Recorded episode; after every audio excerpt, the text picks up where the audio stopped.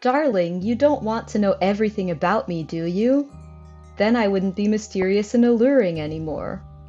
Besides, there are some things a wife should never tell her husband, and whether or not she's been to the moon is one of them. Oh. That sounds so Ooh, so and that's a nice long one. I know I do like that one. So I don't know why, but Bewitched Nicole Kidman That's came what into my I was head, thinking. The remake. but I don't know. No, it's the it's the original Bewitched. Oh, it's the original. The real Yeah. Samantha. Samantha Stevens. Yeah. I love that I quote would try. though. That's a good quote. Yeah, I that's hope- the, the one the one quote I remember from the show. So Welcome to Brunch with the Halliwells, everyone. I am Rob, the Charm Fanatic, and I'm here with two special guests. Ryan, who has been helping me with season six so far. How are you, Ryan? Very good. It's always great when we have a, another Charmy on with us. So I'm very excited. Very, yes, definitely. And also a patron from the attic who has joined us and giving our witch quote of the week. We have Julia. Welcome to the show. hi, it's great to be here. Definitely. So glad that you can make it on. We are doing season six, episode 19 Crimes and Witch Demeanors. But first, we want to get to know Julia just a little bit. We're going to go through our charmy spotlight questions with her, and then we'll get to our episode. So, Julia, let's start with your favorite charmed one. So I would have to say my favorite charmed one is Prue. Um, I've I've sort sort of gone uh, through different. Yeah, my favorite Charmed ones when I was little, growing up watching Charmed, were Prue and Phoebe, um, which I ide- b- identified with both for different reasons. And then in the later seasons, Piper is my favorite. Oh, nice. Very good. Aha, aha, Too yes, strong. exactly. Sisters. Very good. And um, how about your favorite episode, if you have one? I know that's a really loaded question. Yeah, this is one I've I've been uh, thinking about. So I will have to go with All Halliwell's Eve. Ooh, Um, yes. I always really look forward to that episode when I'm watching the show, and I love uh, the whole aesthetic, I think, and the whole story of them going back in time. I also love the fact that they're all three working together throughout, and um, Cole's storyline going on. And I also really like the Daryl and Leo working together in that episode. Julia, do you like the Mitch storyline from that? Do you wish that would have continued with Prue and possibly having the love, like the future Mitch? Yeah, in- yeah, I thought um the story, well the the love connection with Micah was a little cheesy the way it was done, the one in the past, but but I do think it was kind of too bad that we didn't get to see him at least for another episode or something. The the the modern Mitch, yeah. Uh, at least one, too, I wish. Yeah. I do love the the Leo uh, Daryl pairing of that episode. It was nice to see Daryl more involved into the situation. I mean, he he knows the world of magic, and it's just surprising that he hasn't been embedded into this sort of saving the day more than once. But he was in there sticking with it, even though he didn't have powers. I I love all of that. So that's a really good one. How has Charmed affected or changed your life in any way? Uh, so I grew up watching Charmed, so it was definitely my first. Uh, I started watching it when I was eight. Uh, I first saw it when I was seven, but I started watching it regularly when I was eight, and um, so it really shaped me a lot, I guess, because it was my first thing thing that I was really a fan of, and so my first favorite show. And then I think uh, maybe in high school and and right after high school I wasn't watching it as much because I had just watched it so much over and over. And then a couple years ago I got back into it. Um and so I've been watching it a lot more. And and I think and ha- ha- rewatching it I realized I'm really glad that I watched this show growing up because it was a a good um example of role models growing up as a girl like having uh yeah strong women powerful female leads. And it's also fun um for for younger people as well so yeah Awesome. Awesome. I like that. Yes. And lastly, how did you discover our podcast, Brunch with the Halliwells?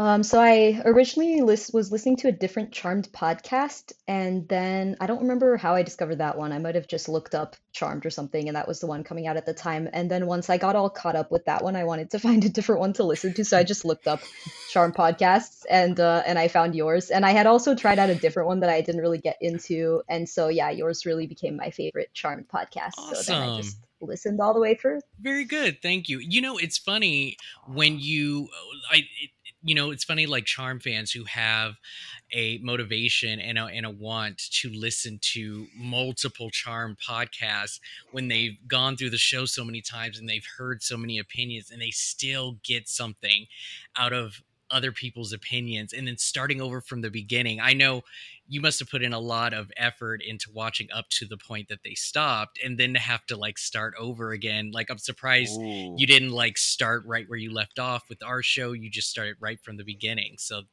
Yeah, well, I actually also was long distance with my now husband at the time, and so I was traveling between New. York and DC every weekend, and I get carsick even watching a show on the bus. Oh. So that's why I got into podcasts and podcasts about Charmed. Since I know the show so well, I could imagine it in my head, so it was Oh, a good way to replace watching something, you know. That's really a good idea. Well, I am so happy that you were able to do the show with us. Let me tell you, Charmies, Julia has been very essential to a lot of things that have been going on on the show, especially on Yes. the patron page. Like her suggestions, her feedback, her opinion on things have been so helpful. And some of the bonus episodes that you do here is inspired by some of her suggestions. So I want to thank you personally for, you know, just giving your feedback and enjoying the show, you know, Yeah, thank you. Thank you so much for having a an interactive community and uh, yeah, interacting with the fans so No, much. definitely. I try. I try to. All right. Well, let's get to our episode. Crimes and Witch Demeanors. Uh, original air date was April 25th, 2004. This was written by Henry Alonzo Myers and directed by John T. Kretschmer. Uh, guest stars include Back, Barbas, Billy Drago. Welcome back. And we have Kirk B.R. Woller as one of the cleaners. The other one didn't get to speak this time. Sorry, Ryan. it's okay. uh, back is Sheila Morris, Sandra Prosper, as well as Jen, Jen, Jenya Lano as Inspector Sheridan. All right, here's a, a Oh. thorn who is continuously going to be on Charmed. And then we welcome back, of course, is Gildart Jackson as Gideon. Phoebe, Paige, and Daryl are following up on a premonition that Phoebe had about a robbery. Daryl shoots the robber, and Phoebe throws a potion, expelling a phantasm. Paige raises a wand, trapping the phantasm. Unknown to them, Inspector Sheridan is nearby with a camcorder. Ooh, so we got Daryl back at least after a few weeks. it's always nice to see Daryl involved with the plot. And I just wrote Sheridan, no, no, no. Now, is this based on? Yeah, this is based on what you already know. Is that oh, she's now become the next. You know what's funny? There is this show on BBC, and it's called Misfits, and Okay. I don't know many people know about this show, but it involves these uh, detention workers who are assigned to this community center and they are, you know, sentenced to clean up the area or whatever. And their their boss is this social worker. And there is this run on joke in the series that they always kill their social worker. Like the, the social worker just manages to die all the time and so they just keep going through new ones. And that's how i feel like charmed is. Charmed has this it's not a joke but it's just this run on theme that they just keep losing detectives and inspectors on this show.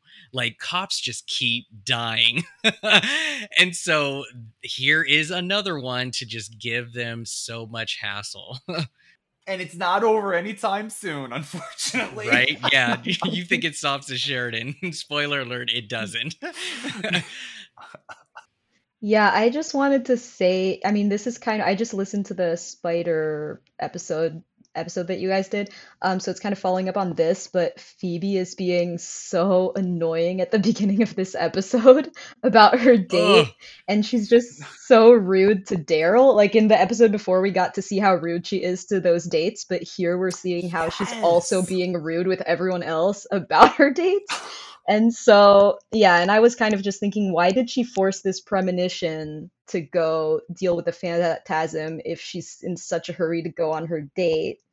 Yes. And then, yeah, they just like run off and leave Daryl behind and they like don't thank him at all. I guess they're kind of helping him as well, but it's still just like poor guy. And yeah, you just really see how they've they've been taking him for granted so much, which I think is something I do like about this episode is something that is finally dealt with, sort of. Like they're going too far with that.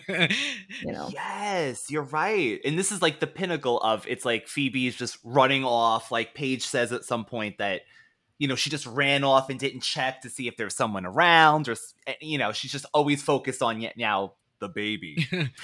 yeah.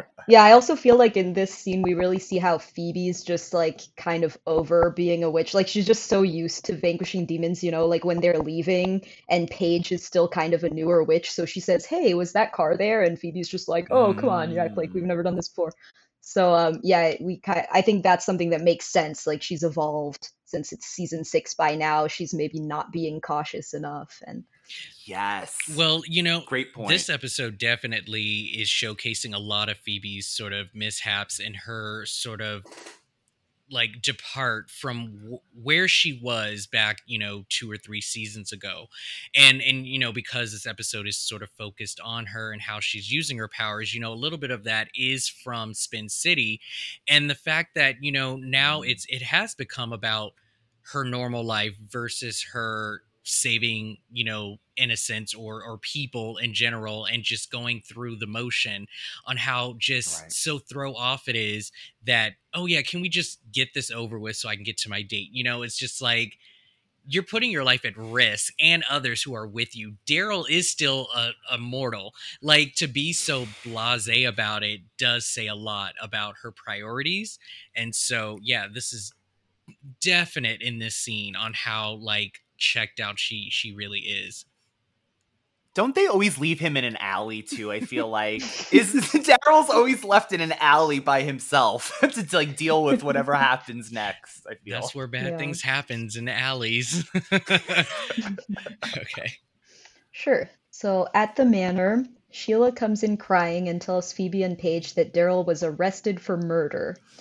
They meet with Daryl and he doesn't remember the robber shooting at him. His attorney shows the two sisters Sheridan's tape, and it shows the robber begging for mercy as Daryl shoots him. The sisters confront Sheridan, who denies faking the tape. Yeah, so I, I just wanted to add that this summary doesn't mention the whole scene before Sheila arrives at the manor. Yeah. Where Phoebe and Paige are in the up. kitchen. Yeah. oh, go no, ahead. No, no, no, no, no, go ahead. No, you're good. No, but you caught on. Like yeah, so I, I was just gonna say that um yeah, I mean it's still going continuing with the Phoebe theme that she's actually making a potion to boost her powers so she can get a premonition off her oh, date and leave before the entree arrives. so you really see she's continuing being so rude with her dates, but um and then yeah, so if he's not the father of her future child, she just wants to leave. But I thought I thought kind of this goes into what Rob was getting into. I think like this is kind of an interesting way to use magic to comment on a potential mm. real life mm. situation of of i mean it's also kind of a stereotype about women but i think women in particular getting to a certain age where you're just so over dating and you're just like oh i just want to find the right guy. And you can imagine that a lot of women or people in general i guess right. would like to be able to do this just use magic to skip the dating part but at the same time it's showing how you can't really do that. You can't just skip straight to finding the baby daddy. And then yeah i i also thought that um it I, I kind of thought it seems like Phoebe is going down the route of becoming like what they were in the future in Morality oh, Bites. Yeah, great point. You know, of just great point. Not not not Phoebe like actually killing someone, but her sisters more like Prue and Piper, how they were using magic to remain young and get money and all. And so it, it's yeah. So I guess this episode maybe hopefully sort of is supposed to put a stop to that like have some consequences for that. Yeah it's really easy for them to decide to use magic to get out of sticky situations when it comes to family. I mean uh, the the love for each other definitely shows like there's no question about it. But they're so used to this easy like way of of solving problems instead of learning from past mistakes even if they did take place in the future or in the past they're continuously relying on this crutch of magic always solving the problem. And um, it's too bad that this wasn't explored even more because they are going to continue to be in these situations where they can't save the day. And you know in the future, Phoebe decided to sacrifice herself. She didn't want future witches to go down because she wanted to live. But, you know, things changed, the future changed. And yeah. I, mean, I mean, she is at a point in her life, like you said, Julia, where she's not really thinking about that. And um, later we kind of get a little bit of a balance. But as far as a writing perspective, yes, they're definitely highlighting this crutch that magic is just so exposed, I mean, disposable to them that they can just use it whenever they want to save the family at least. um, I don't know if you guys noticed this, but the voiceover work. Didn't you notice like some of their like ADR, the voiceovers over what they were saying was way off. This is Phoebe in particular when they were actually in the um in the alley and then a little bit when she was making her potion. I don't know, there was just something about it. It was just off. I don't know if it was the app or the way that it's on. Uh, Peacock because I didn't watch the DVD. But you guys didn't notice this at all, or is it just me? a little, yeah. You know, I yeah, I didn't know. Like usually, I will notice that stuff. I don't know if I was just too busy, just like enthralled in the plot. Yeah. but one thing that I did notice about this actual scene is the fact that Daryl not remembering exactly what happened. I think is actually a good thing because if you can just imagine knowing that you are innocent and being put in jail and then all of this stuff happens and he may even think that magic has something to do with it and he has no choice but to just wait it out. I would think that would be even worse to be in jail. Like this is one of those times where ignorance is bliss for the moment.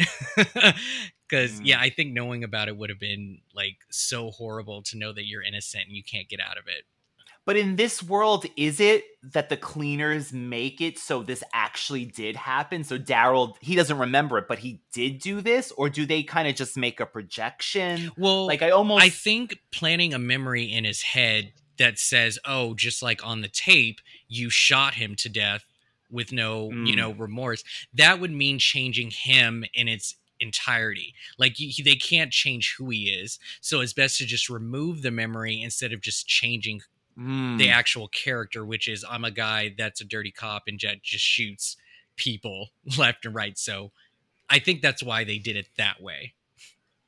But the fact that they chose this this good person to like take the fall is just terrible. Yeah, that's the thing with magic. It, it, that it just really doesn't take sides. It's good and evil both. And and remember, it was as we find out later the tribunal who did this, not the cleaners mm. or you know they were in that's true yeah. that's right so Paige and Phoebe orb into a crowded marketplace and start doing magic, terrifying the crowd.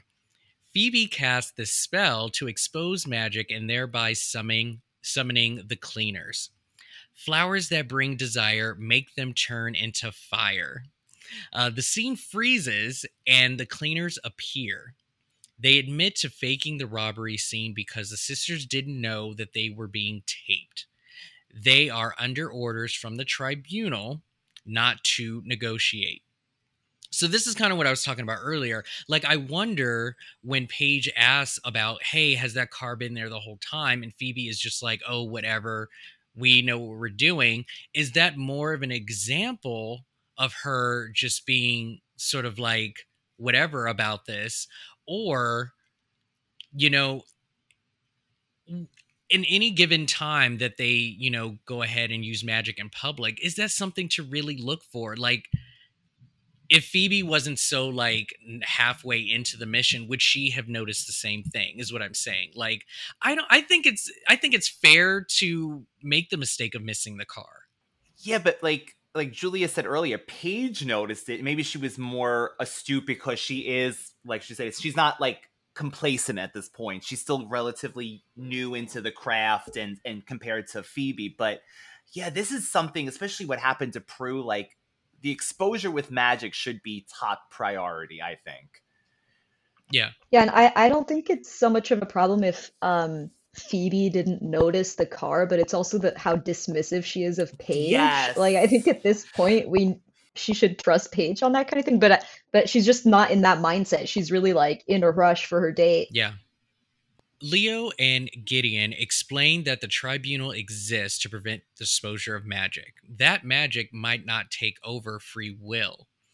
Leo and Gideon orb the, the two sisters to the tribunal, and Gideon calls the tribunal. I'm going to attempt this chant. Oh. Brace, brace with me here. Okay. D. Esse ora exor me me nesebit. I tried to remember Sounds what he said, but that's Sounds what I've good got. to me. okay. The tribunal summons Barbas, and the tribunal ex- accelerates time, and now Daryl is to be executed in 24 hours. So this is super devastating, to be honest. That was crazy. And and just in regards to Daryl, because all he really wants to do is just save the world. Honestly, like he just wants to do his part. And it just seems that every time he gets involved with these sisters, his job's on the line, his life is on the line. His soul was literally extracted without consent. You know, I won't even go there. But I love the the Phoebe line too. When have we let you down? But have we let you down before? And he's just like, I don't want to argue. Well, I'll just go get this perp because that's another conversation. But yeah, it, it's not so easy to just trust that working with the charm ones is going to be in his best interest. But to be executed, like I think this is so messed up.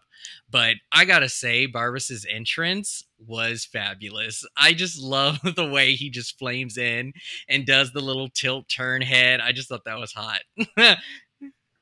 No, just for Barbas, I was just gonna say I also like how one of the the evil tribunal guys says we liked his pitch. yes. like that's how right? yeah, that part was funny. I was just gonna ask everyone what their feelings on Barbas is. Are are you sick of him at this point? Is he a great villain? Is he a great villain, but you're sick of him? Do you love him?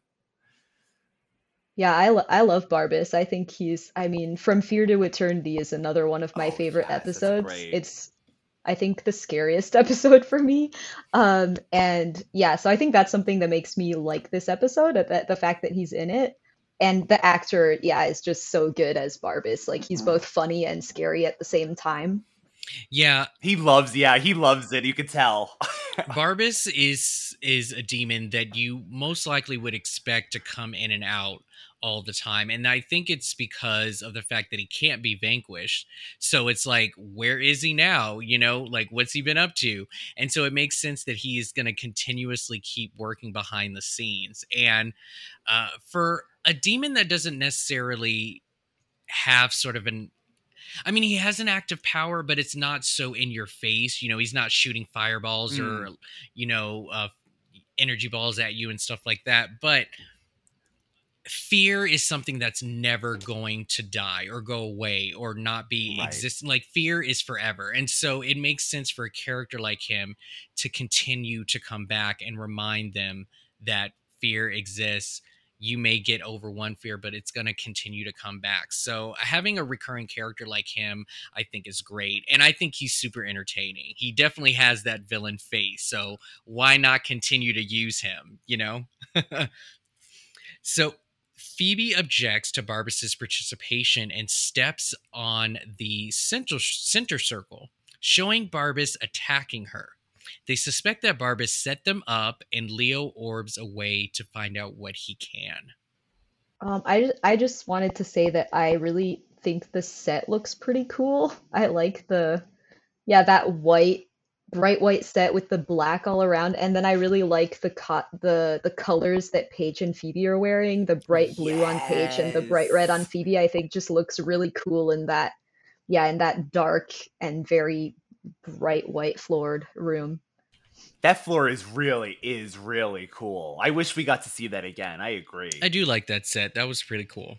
But you got your um your four Wizard of Oz heads Ryan. Well, do you guys like the heads? I mean, like d- this is not the last time we see floating heads. Uh, the there might be another floating head coming for Leo eventually, but Here. do you like that they're floating heads? Would you have rather had bodies? Does this make them more mysterious and and eh, this council that is larger than life? Quote pun intended, I guess. It reminds me of Queen. Yeah, I, I don't mind the head. oh yeah. yeah. That's kind of what I got from it. Um, I didn't mind it either. I think I think with the location of where they're at, you know, it makes sense for them to kind of telepathically like kind of channel in. It's sort of just like a virtual Zoom for 2004 magically. yeah, I mean, it so really is. I guess it kind of makes sense. I mean, we we see a lot of it. Um, I, I've seen it a lot in Marvel. Marvel does this all the time. They always have these virtual, sort of holographic images of themselves when they want to communicate with each other. So they're just doing it in a more classy way of just a green screen, turtleneck, and then just have the head exposed, and that's it. Yeah, I think it, it wouldn't they couldn't have had the cool set and have them be just standing there, you know. It wouldn't have had the same effect of the round set and everything. So Yeah. it does give this think whole whole like above it all sort of thing like their hierarchy it just makes sense for them to be bigger and more intimidating i'm, I'm guessing that's kind of why they did something like that Isn't it interesting though that we keep getting these sets of demons and good beings that have to work together, like the Hollow, and we're to believe that they both both sets are going to really be you know unbiased and everything. It's it's amazing. So this almost goes back to our thing when we were saying, can a baby? This was earlier, but can a baby be inherit evil or good? So I mean, we have these demon heads that are supposed to be fair and balanced. So I think it muddies the water a little, kind of like it's not just black and white because clearly, they can all agree on, on Right, some things, right. yeah. i you know i think we'll talk about this later in the episode but the tribunal and the people that are on the panel yes there are two representing good and bad but we also have to point out that they're all men and regardless if it's good yeah. or bad like they usually are going to have a very old school way of doing things and what worked back in the day with magic does not work now when we have a very overpopulated earth where magic can easily be exposed at the drop of a hat. There's also modern technology like there's a lot to to factor. But i think that this council just listening to this trial is really working in a very old school um mentality and the fact again like i Oh, said that they're all men and i i have a note about this at the end but you know if you wanted a small hint of an example of how the justice system is broken watch this episode because how easy it was for barbas to go on his rant and with all evidence as to why these charm ones suck at their job and it is not so clear so but again we'll talk about that as we go on Gideon speaks for the Charmed One on the Charmed One's behalf, arguing that the sisters have successfully covered up their magic and that Daryl is instrumental in keeping that secret. Barbas answers with various scenes of the sisters under various influences, such as Phoebe under the influence of the Source, Chris um, plays bad cop to Leo's good cop to interrogate a demon named Finks. Finks admits to helping Barbas set the sisters up using phantasms. They seek further proof as Fink falls into a lava pit.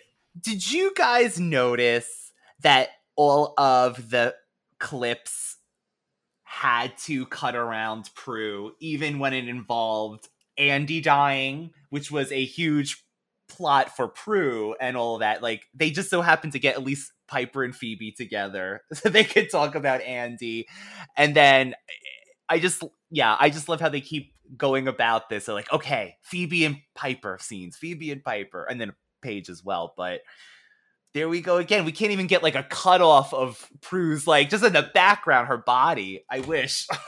well, you will also notice though that um though Andy's face, you know, is you can it's not seen, but additionally, they don't even say Prue's well, they don't even say like Andy's name. They say they refer to him as Prue's first love. They don't even say Andy. well, yeah, what is that another thing that they just we can't bring up any anything that involves probably I mean, I don't know his I yeah, we don't know his relationship when he left, but that could be like a part of it too, is that they just weren't allowed to use his likeness or whatever unless they wanted to like pay for him or whatever. crazy. yeah, I just wanted to mention for the scene with Chris and Leo, and this also comes up at the beginning of the episode, but I think it's cool how Chris is still mad at Leo because I think mm. it's nice how in Spin City they left it at the end like, oh, this is not just going to be resolved in one episode, and so I, am glad that they're sticking to that, um, and that we kind yes. of get more growth on that story a little bit in this episode. I also wanted to note that Gideon, I think that's in this part, yeah, also shows flashbacks of Daryl helping the sisters, uh, as mentioned, and so I think it's kind of nice how this episode kind of pays homage to Daryl and the role that he's had throughout the series helping them. Yes. I think that's really totally. good. Yeah, I mean Daryl has definitely done a lot for these sisters and especially having to kind of deal with everything that has entered into his life because at first he didn't even believe in all of this stuff. And so his love for the sisters and sort of just putting his beliefs in check in order to save them and get them out of trouble and stuff. I, I yeah, I think it's great that we are reminded that he is an integral part of the team, even though we don't get to see it as often. Yeah. I will say though that the clips that were being used in Barbas's defense, like I'm sorry, he can't, he can't lie. I mean, like honestly, I, there's nothing to really work around this. Like it's just funny that the most powerful witches ever are so susceptible to evil and that they continuously get possessed and changed all, like a lot. I mean, it's not to say but that is they're that bad. really their fault? No, no, no. I'm not blaming I mean, them, but it's just funny how there's so much evidence of it. Like, I, Barbas is winning. I'm sorry. The this round goes to him. See, that's so because I see it the opposite. Like when I was watching this, I'm like, well, clearly they're not evil right now, so they always work. I mean, they always work their way out of these scenarios. So, p- possessed or not, like the clips to me, his clips were terrible. I was like, these are some shady clips because there's no context behind them. like with the whole, I, think- I want pigs in blankets. Like that whole con like that should not be used against them. Like they were possessed by evil, which is that side with those two heads. so uh, I don't know. Like it infuriated me these clips. I'm like, that's not real evidence. but I, I mean, the I think um, maybe I should first read the next paragraph because I think that's the one that talks about that, right? The clips that Barbas mm-hmm. shows. Um, oh yeah, so, that yeah, might be it in there. Barbas stands up and makes his case against the Charmed Ones he shows the scene of Phoebe as a superhero from Witches in Tights dangling a slumlord off his roof. His point is that the Charmed Ones didn't cover this one up. Cole later vanquished the slumlord. He follows with the bar robbery that Cole thwarted in Sam I Am. Barbas blames Phoebe for rejecting Cole's love and driving him to despair. Barbas suggests that the Charmed Ones should not be allowed to practice magic again, and then Chris remembered that Finks had said phantasms, plural. He and Leo decide to find the other one. So, yeah, I just, from the clips Barbas is showing, I guess it kind of gets muddled up. Like, to me, the point is more showing how they're not being careful with not exposing magic more than like, oh, look, they're being evil. But I guess he's kind of trying to also obviously shift the whole trial onto them being bad. And so I didn't really agree with the the summary here that says that his point with the superhero one is to allude to how Cole vanquished the slumlord because in that case why wouldn't they have shown that clip of Cole right. vanquishing the slumlord? To me it was more about Phoebe was a superhero, and in that clip, Cole is like, "Oh, watch out, he has ears," and she says, "Oh, she, he can't hear," and and so it's more about her not being careful about hiding magic. That's more how I understood it. No, they. I enjoy that much better than that way. Yes, I I like that better, Julia. I think you're right. Well, you know, he also brings up the fact that you let a you know a dog off its leash with Cole just having all of that power, being able to do whatever he wants because Phoebe, you rejected his love. You didn't, you know, stay with him. And again, these panel of men are just gonna be like, yeah, women always drive men crazy, but you know, right. we do what we gotta do. Yeah. You know, like so th- this is what I meant about the broken system is that, you know, yes, a lot of the whole story isn't being played, but I love the fact how Barbas is like, well, just play that same clip but just a few seconds more because then my point will come in and it was you know phoebe you know punching you know Paige in the face or whatnot so at this at this point of the trial do we give Barbas, you know, for whatever reason, he's sort of, you know, winning at this point. Do we really give him good points here, or is Gideon just the worst lawyer ever? Right now, he can't control his clients. They are constantly doing outbursts when they're supposed to be quiet, and he just—I don't know—it's just his fl- follow through is horrible. I don't know. What do you guys think of Gideon's sort of way of of taking control of this trial so far? Well, I feel like didn't I I thought it seemed like they didn't show all of the clips that Gideon showed because in the scene before when when it t- like it starts up again he he just shows one scene and then he says something like see time and time again they've always managed to so so it makes it sound like he was showing a lot more clips that we didn't get to see. So i'm not really sure but yeah Let's i definitely think barbas is better at this than gideon i mean I have two questions for everybody. One, is that mean Barbas is always watching, or are we just supposed to dis- assume for like dis- at this moment just suspend belief that he just happens to know like play that clip a little longer, we might find something, or is he always watching? That was one question. And two, is Gideon really trying to do a good job? Because we know I mean, if he got rid of the charmed ones at this point or their powers, it kind of would help his whole thing. So maybe he's not really giving all to this. That's what I was thinking. Well, that's that's a really good Yeah, that's a good point. I was just going to say he does come out kind of winning in the end because it's definitely good for him that Phoebe doesn't have her empath power anymore. But um, Yes, um, that one especially. Yes. But I I didn't get the sense that he was trying to do it badly. I thought he yeah, I thought he was trying his best and this is also a good way for him to get them to trust him even more mm. because like mm. he knows, but it also allows us to realize how much he knows about them. Like he and so he can use that against them, you know, later on in the season. I want to say that it's it's either the power of the tribunal room and just whatever you're able to access.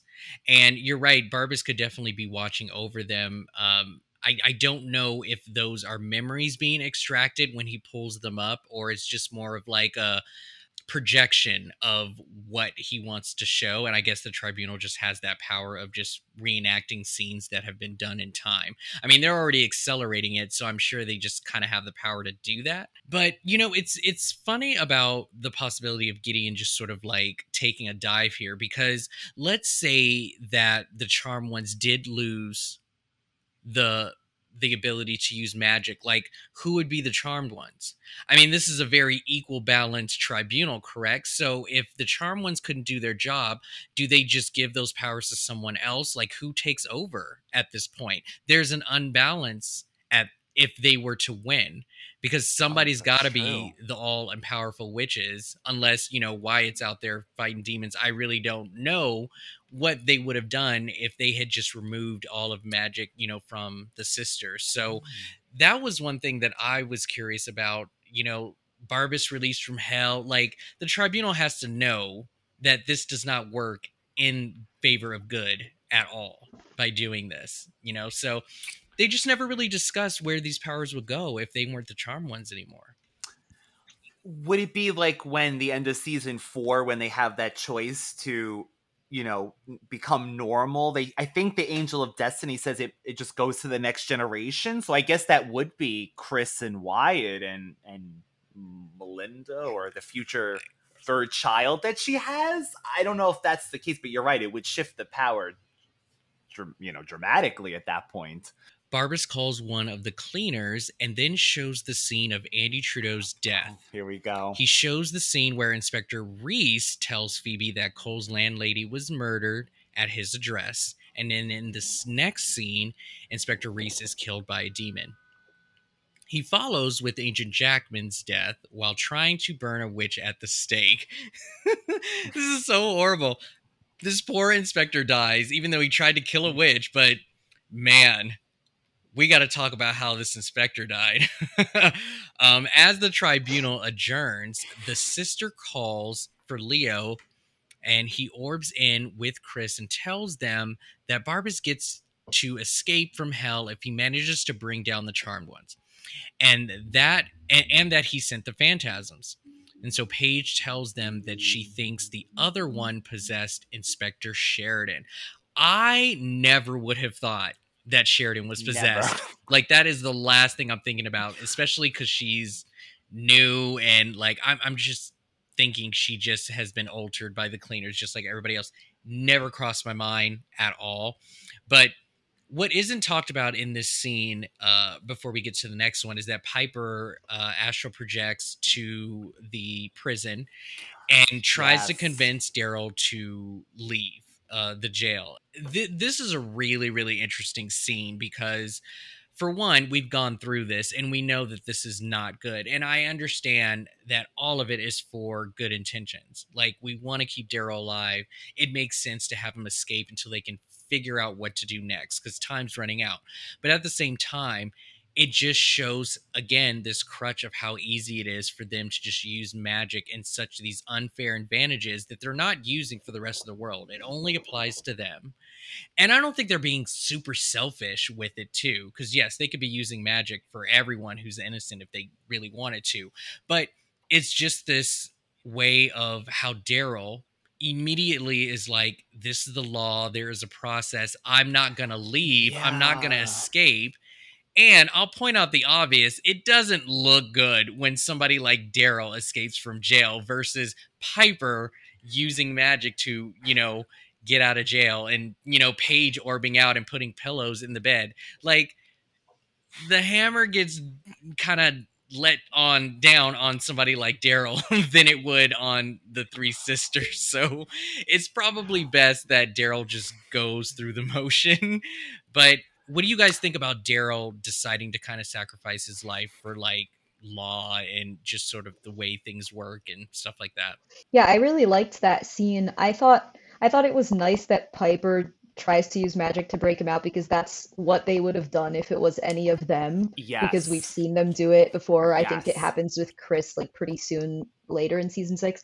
And um so I think it's it's nice, you know, that they really care about Daryl enough that they're not gonna let him go down for this. Yes. But yeah, I also think it, it just sets up a really powerful scene with Daryl and Sheila, both both of them. I think it's a well acted scene you know Dorian Gregory is is great in it, and I I wouldn't have blamed Daryl if he had wanted to to leave because especially yes. now he kind of knows that he's innocent. Yeah. But at the same time, I think it is really powerful that he um he he decides to stay and is just like I'm not going to become a fugitive. That's not right. Right.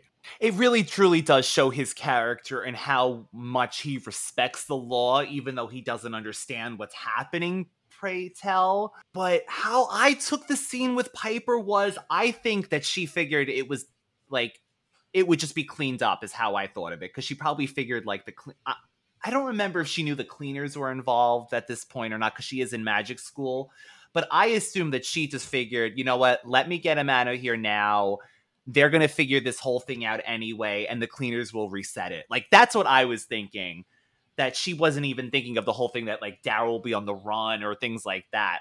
But what you were both saying makes more sense that it it would look bad for him. But I wonder if that's what Piper was thinking. Like, oh no, what we we took care of the cleaners all the every time else that they give us trouble, so this is just another day, another Thursday or a Sunday. Yeah, I think I think both are true because both Piper is thinking it that of it that way, but Daryl is thinking of it from a human perspective. Right. So he's more like realistically, I'm not going to become a fugitive.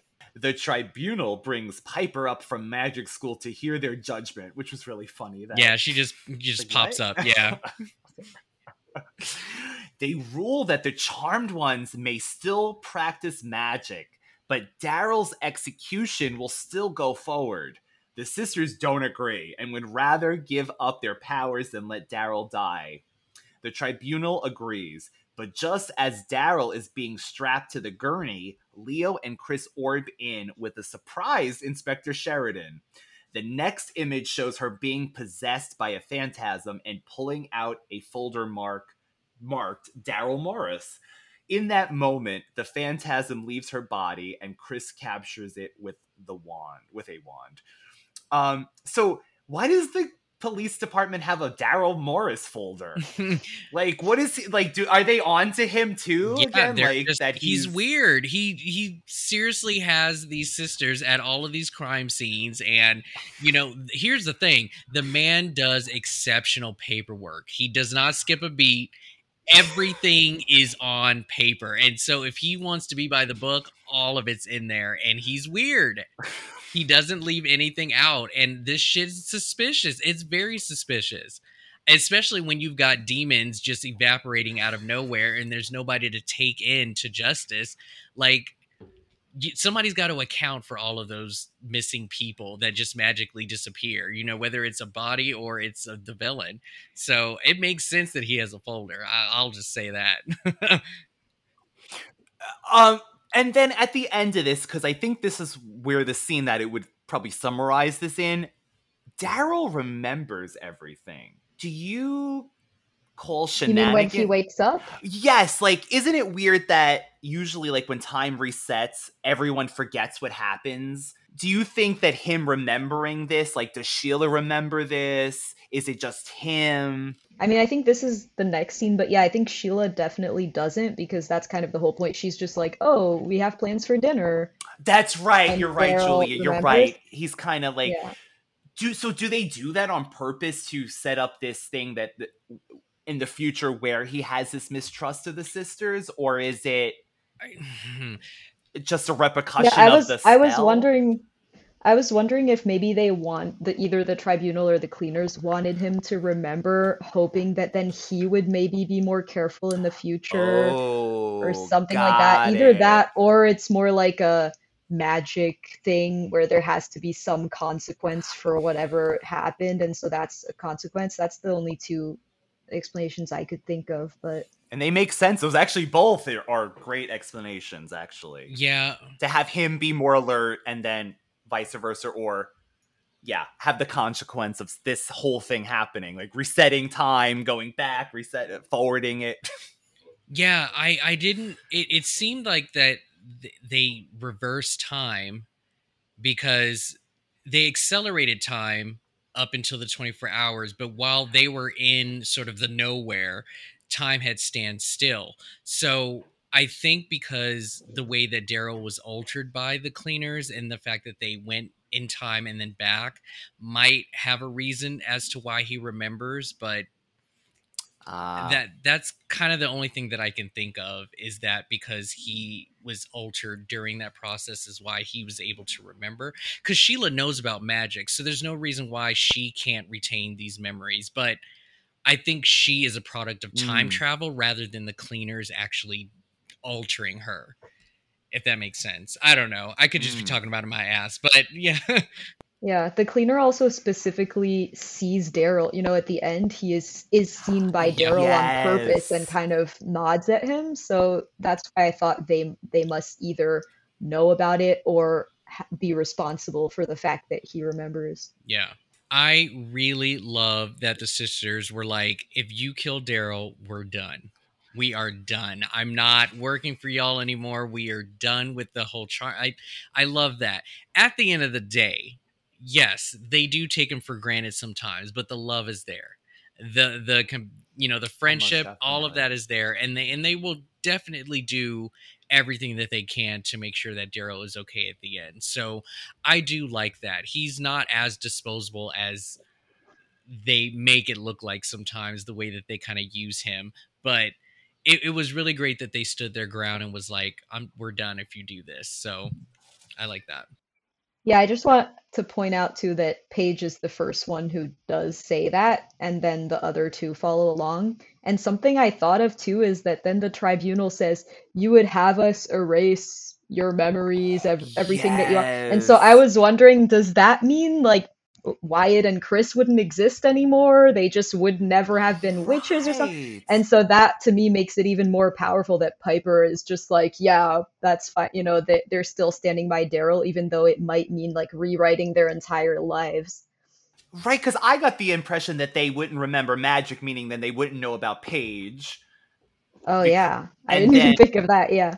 and then would Piper uh, Prue never just exist, or would they just know that their sister's dead for some reason? Like, yeah, so Yeah. that's a really I mean, I don't I don't think they thought through the whole thing because in that moment they're just like, we're yes. standing up for Daryl, but I was kind of wondering what exactly does that mean? Barbas is found out, and the tribunal reverses its decision just before Daryl is executed. Barbas, however, accuses Phoebe of using her premonitions for personal gain. The, tribun- the tribunal strips Phoebe of her active powers. Uh, she's no longer to do empathy. The producers don't have to pay for levitation anymore because it's so Oh God. expensive.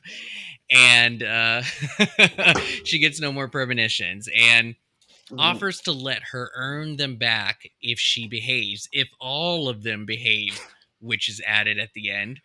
And then the episode wraps up with the disquieting revelation that Gideon's greatest fear is that the sisters will find out that he oh. is the one that's after Piper's son. So this is what's really interesting because Gideon knows that Chris is returning back from the future to stop something from turning Wyatt evil, evil or going after Wyatt.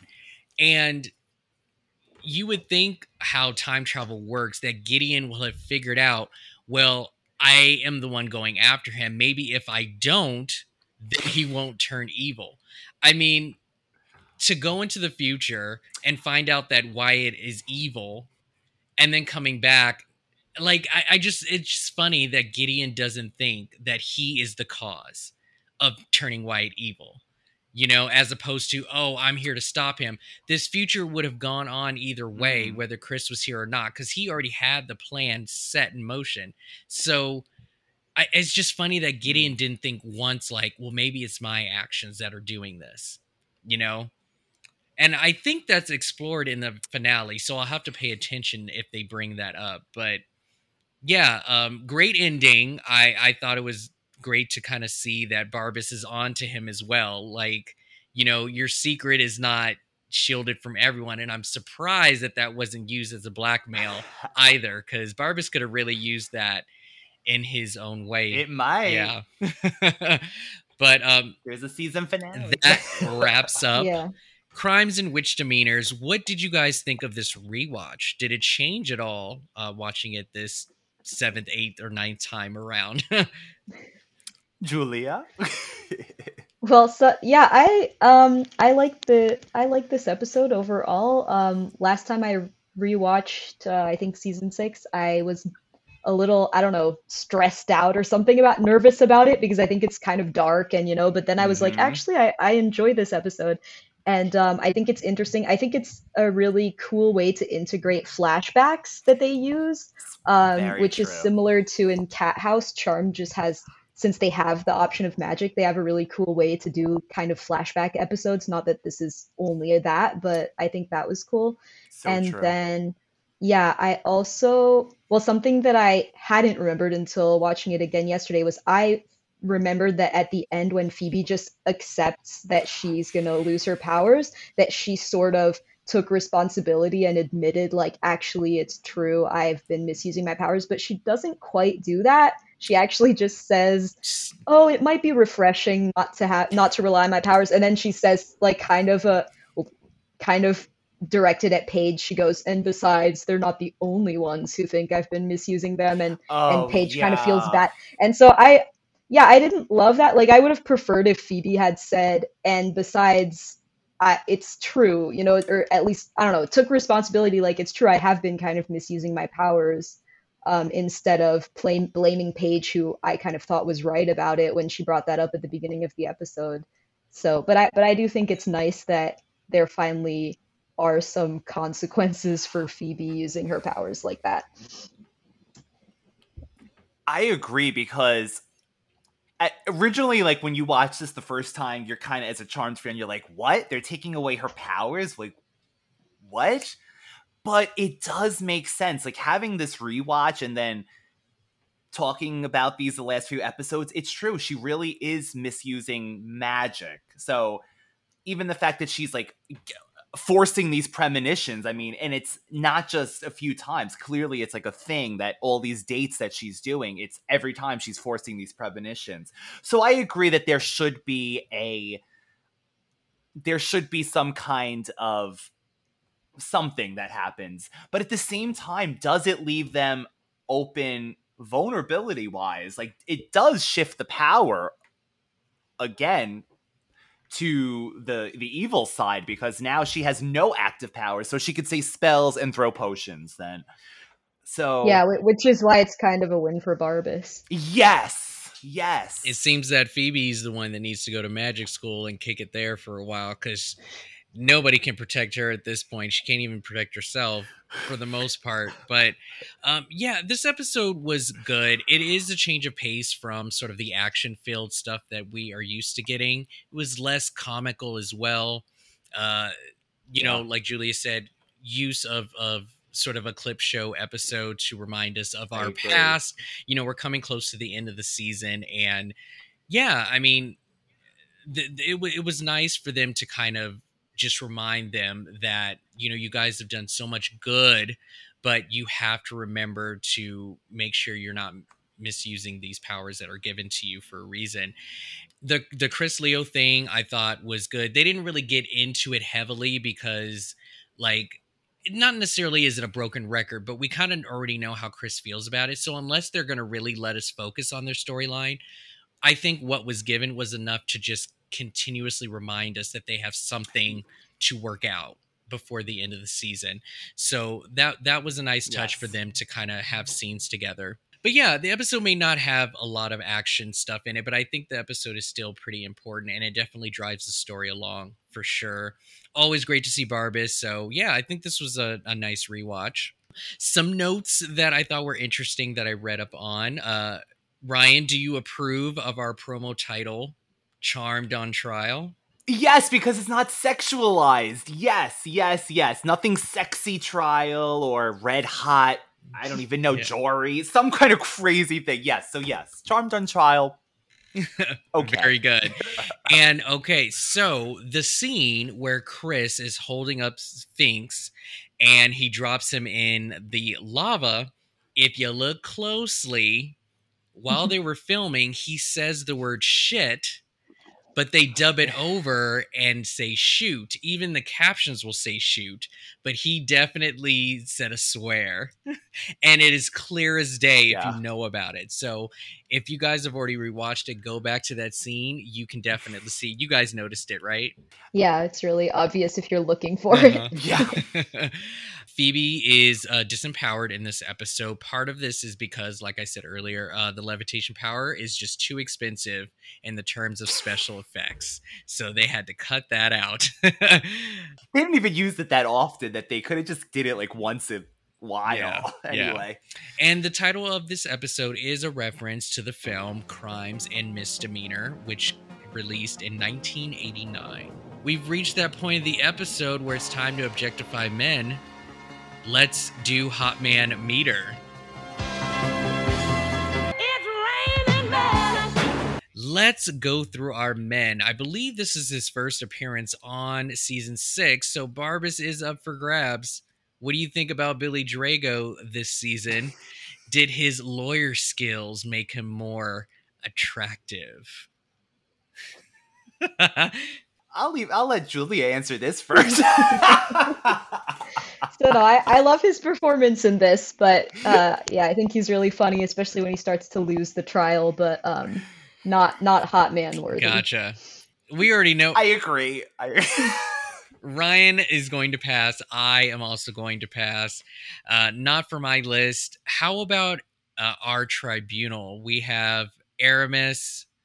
Uh, we have uh, Adair. We also have Thras and Krill. This is J. Those are their names. Yes, That's funny. yeah. I didn't know. uh, played by Ian Abercrombie, Ken Page, Christopher uh, Casanova, and uh, James Horan. Did any of our floating heads make your hot man meter this week? or do you need to see the body? Right. Perhaps. No, I think I'm good. J- Just the floating head, you know, wasn't really doing it for me. I didn't get any smile from any of them, and unless I see a smile, No. technically I don't know what you look like. So I'm gonna pass. oh, On that. that's a cu- that's cute. Yeah, well, yeah. I mean, that's when you see their real face, in my opinion. So yeah, I'm gonna pass on them. then we have who the hell is this? PD Clayton. who is that? Is it? Oh, it must be uh it must be um Daryl's public defender, I guess. Daryl's lawyer. Oh, yes, yes, yes. Public Defender, PD. There we go. Thank you for that. So we have PD Clayton, played by Keith McKenzie. What do you think about this guy? Yeah, he looked really familiar. I don't know if it's just from this episode, but I feel like I've seen him in other No, stuff. But he- um no, he's He not. is definitely a character uh, actor. I have definitely seen him in some stuff. He uh, was on Buffy. He seventh, yeah, a lot of WB stuff. Char, um, Supernatural, Seventh Heaven, Gilmore Girls, Melrose Place, Twenty Four. Oh. Yeah, he's definitely popped in some stuff. I wish I could tell you which one from Buffy. So he's probably a face that you definitely recognize. but yeah, not my meter. I would say that he's probably the hottest out of our men that we're talking about today, but still not hot enough to make the meter. Out of the new ones, yeah, Yeah. I guess. Yeah. Well, you know what? Honestly, He, oh, go ahead. no, he was also not the best lawyer, I thought. No. Like he was just not really, I don't know, he wasn't really defending Daryl very well. And he just like the charmed ones walk in and he just shares the video with them. He doesn't Yeah, know like, who these was- people are. Like Daryl's just like, yeah, it's fine, they're my friends. Yeah, that was a little weird. Broken system. I'm telling you, it does not favor the black people. Yeah. It just doesn't. Sorry. We're just, we get a shameful public defender who doesn't really care about our case. It's whatever. but um, what Lets those people in. what about Finks though? He looked fun. he was he was funny. He had, he was you know, funny, yeah. kind of the beard, some sideburns, mon chops. He, I mean, he looked. He didn't he didn't smile though. No, he was just terrified just the whole terrified. time. yeah. He looked okay. That's right, Rob. So you didn't see Yeah, him. yeah. Uh, this is played by Esteban Powell. I'm assuming that he does not make your list either, folks. No. I'm sorry. no. okay. Well, it seems that this episode didn't rock the boat of the hot man meter, but any one of these men is up for grabs for any of you who are currently listening. If any of these men do it for you, add them to your list. We are almost at the end of the season. I'll be collecting your top 10 list and putting together a charming hot man meter of season six. We also have the introduction of Inspector Sheridan. Some people may find her to be, you know, the hot stuff. so if she does it for you, she's a contender for, you know, hottest woman. And then we also want you to pick a most adorable. So keep that list updated. Now, what about MVP? Ooh. Did do you guys have an MVP? Maybe not. Maybe nobody did it for you. Julia, let's start with you. Who's your MVP this week? I do, this, yeah. this week? Yeah, my MVP is Daryl. Um, I like I said before, I think this episode, at least parts of it, are kind of an homage to him. I think he's a great character that often is a little underused in the series, and I thought that this episode and this storyline is a good way to to use him more and to and and like you mentioned, Rob, also since he is a black man, give him a really powerful uh, story to portray, you know, something that's not often dealt with on Charmed. And also the speech that he has about he doesn't want to become a fugitive, and how at the beginning he's just like always there helping the Charmed ones. Um, yeah, so he he's my MVP. Awesome. What about you, Ryan? I agree with Julia. Um, that was she said that fantastically. She mentioned earlier Dorian Gregory's acting in that scene as well, and then even with his interaction with Sheila during that, and oh yeah, it was really emotional. And um, I agree, it really shows what Daryl does for the sisters over the years. It wouldn't be the same without Daryl. Uh, yeah, I'm gonna I'm gonna pick Daryl as well. Daryl was gonna definitely be my pick. No, I mean it. It. clean sweep. I mean it definitely makes sense. I mean this Daryl may not have been in much. I mean a lot of the episode, and yes, the biggest focus was Phoebe, but at the same time, Daryl definitely stood Mhm. out. He he. took every scene I thought that he was in. I, I think he's a wonderful actor, and he really um, owned that that last scene, especially him with his wife. I will say this, uh, you know, as I was watching this right before the recording, you know, I'm seeing him just just sad while he was strapped to that chair and the way that he was you know just struggling with the straps and just his face of worry like all of that was so believable to me and i just i just really liked it. You they definitely showed the fear in his eyes so um, real good scene with that as well. My play of the week is going to barbas for his brilliant plan. I mean for a man who's not even on earth doing his thing with his power, he always manages to make the best of his situation. And the fact that he was able to like pull out this plan and and have it be executed the way it was, I just thought was brilliant. He gets play of the week for me. and he mentioned Prue.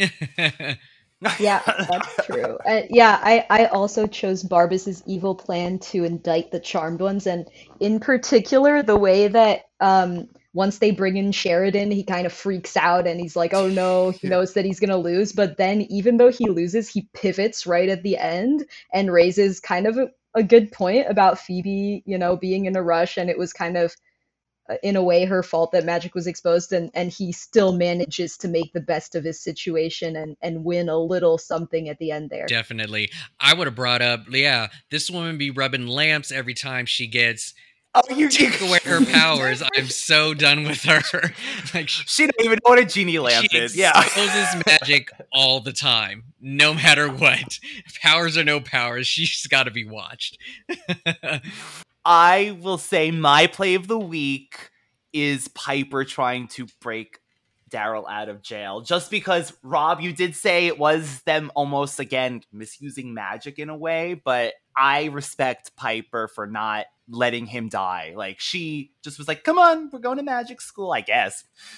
no, Bring Sheila.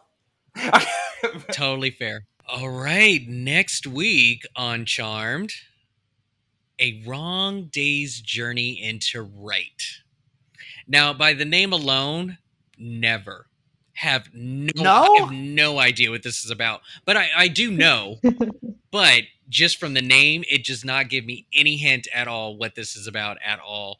And I only remember one of the plots. I know there's a second part to this episode. I don't remember it at all. So some of this will be a surprise for me during rewatch. Do you guys remember this next episode? yeah i've rewatched it pretty recently so i i remember and i i think it's interesting to see how they go with phoebe not having her powers anymore so it's something to look forward Yeah. to All right. Ryan, do you remember this much? I feel like we also. I, I might be wrong because I'm I'm thinking of what Julia's saying, but is there also another Mr. Right possibly in this? Okay, That's okay. the plot that I know, but I guess the whatever else happens in there, I Oh wait, nope, it's starting to come back. it's all about yeah, that I think okay, I think I remember That's what kind of the central happens. Yeah, when there's So misusing magic again? It's, So- yeah it's pr- it's pretty crazy that that story comes Right in after right this, after yeah. this one it's pretty yeah, crazy it's but- basic it's it's the yin yang thing that I forgot about. Yes, there there's a balance. So that's what reminded me of what happens. Okay, well, it looks like we have something to look forward to. Uh, I want to thank everyone for listening to this week's episode. We hope you enjoyed it during your Sunday brunch or whenever you are listening to the episode. Uh, Julia, it's been a pleasure having you on the show. Yes, totally. Yeah. Great point. Yeah. thank you so much for having me it's been really fun That's good. I'm glad you had a good time. Remember, everyone, if you join the attic on Patreon, there is a tier that if you become a charmed one, you can also guest star on the podcast. Uh, we'll give you our Charmy Spotlight questions, and you'll be able to be in the episode. There's also a tier that will allow you to even be on the show just for the Charmy Spotlight, and we get to know you a little bit better. So that's also a tier to look out for. But you'll also get a lot of other bonus and uh, reward content on there. So definitely check out the page. That is patreon.com slash BWTH podcast. I think that'll do it. All right, next week. Enjoy, and we'll be back. Goodbye, Goodbye, Charmies. Charmies. Bye, everyone.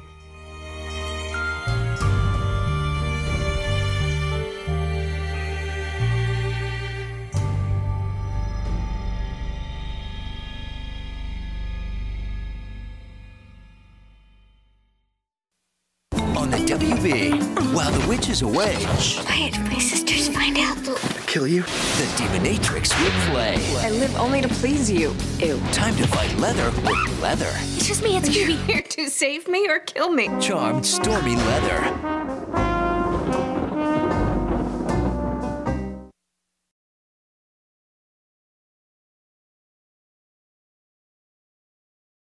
Ah, my dear children, how come you here? You must come indoors and stay with me. You will be no trouble. Ooh, I know. I like the the voice too. Like she played. No, you're you are a great quote reader. I love it, Julia. So Um, I'm I feel like- thinking like, the witch from Hansel and Gretel. Hans- Hansel and Gretel is what I was thinking. You are as well. correct. Nice, nice. From the the Brothers Grimm version. yeah, Oh, very cool. I don't think because there are a few different ones. Yeah. no, that is a good one. Well, look at that.